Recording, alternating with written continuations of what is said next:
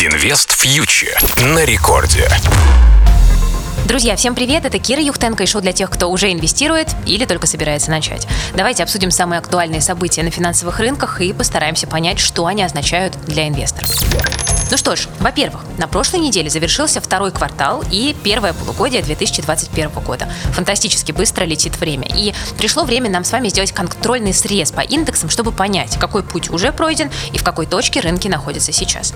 Итак, за полгода индекс широкого рынка S&P 500 прибавил 16%, промышленный индекс Dow Jones 14%, а технологичный NASDAQ вырос на 13,5%. То есть все ожидания коррекции пока остаются ожиданиями. Восходящий тренд продолжается, и он пока не сломан, несмотря на непрекращающиеся прогнозы по апокалипсису. Самой популярной акцией, кажется, остается Virgin Galactic, хотя энтузиазм несколько поубавился. Вот на этой неделе аналитики стали на перебой предупреждать о том, что у компании большие долги. И в итоге за неделю акции все-таки находятся в минусе, даже несмотря на резкий скачок в пятницу. Тут не помогли даже словесные интервенции Ричарда Брэнсона, который, кстати, 11 июля собирается совершить свой первый космический полет. Это, конечно, все будет очень интересно, будем наблюдать за реакцией рынка на это событие, но хочется предупредить, эта акция опасна для инвестиций инвестирования. Да, ее движения завораживают, но компания действительно имеет большие долги, и даже коммерческие полеты в космос в ближайшей перспективе не помогут их погасить. Инвест фьючер на Радио Рекорд. Теперь перейдем к макро новостям. Макроэкономическая статистика в США на прошлой неделе подтвердила, что восстановление экономики продолжается, хотя и несколько неустойчивыми темпами. В частности, мы увидели довольно сильные данные по рынку труда в США. И июньские данные действительно очень важны, которые мы наблюдали на этой неделе, но тут нужно помнить, что все позитивные экономические данные укрепляют доллар.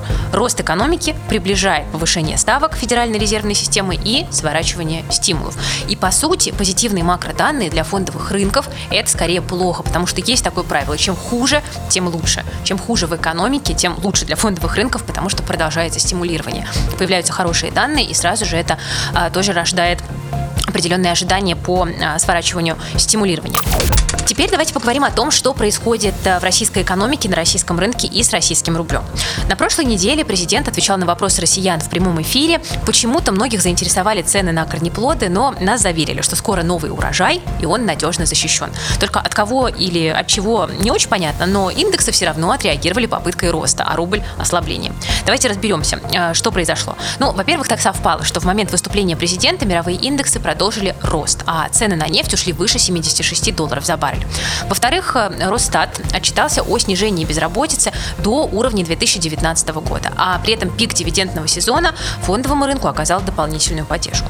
Но потом пришел четверг, и все с удивлением узнали, что деловая активность в производственном секторе российской экономики неожиданно упала. А между тем анализ экспорта нефти показал, что в июле через морские порты на европейской территории России э, было отправлено за рубеж на 20% меньше нефти, чем в июне. Эти данные не очень сильно радуют, и индексы замерли замерли в растерянности вблизи максимумов. Хотя, справедливости ради, если смотреть на российские индексы, то динамика за полгода тоже впечатляет. Индекс Мосбиржи дает плюс 15%, а РТС и вообще 21%. То есть вложения в российский рынок оказались очень даже сопоставимы с инвестициями в американский рынок.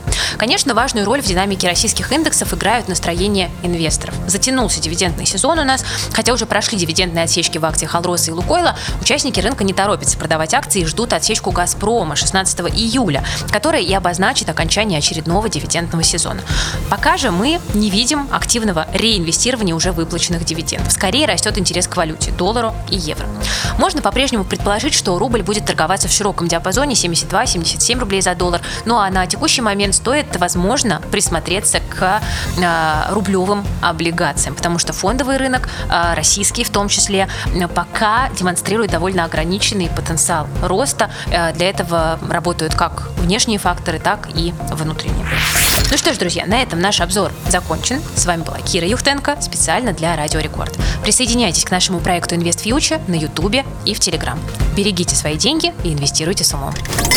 Инвест Future на Радио Рекорд.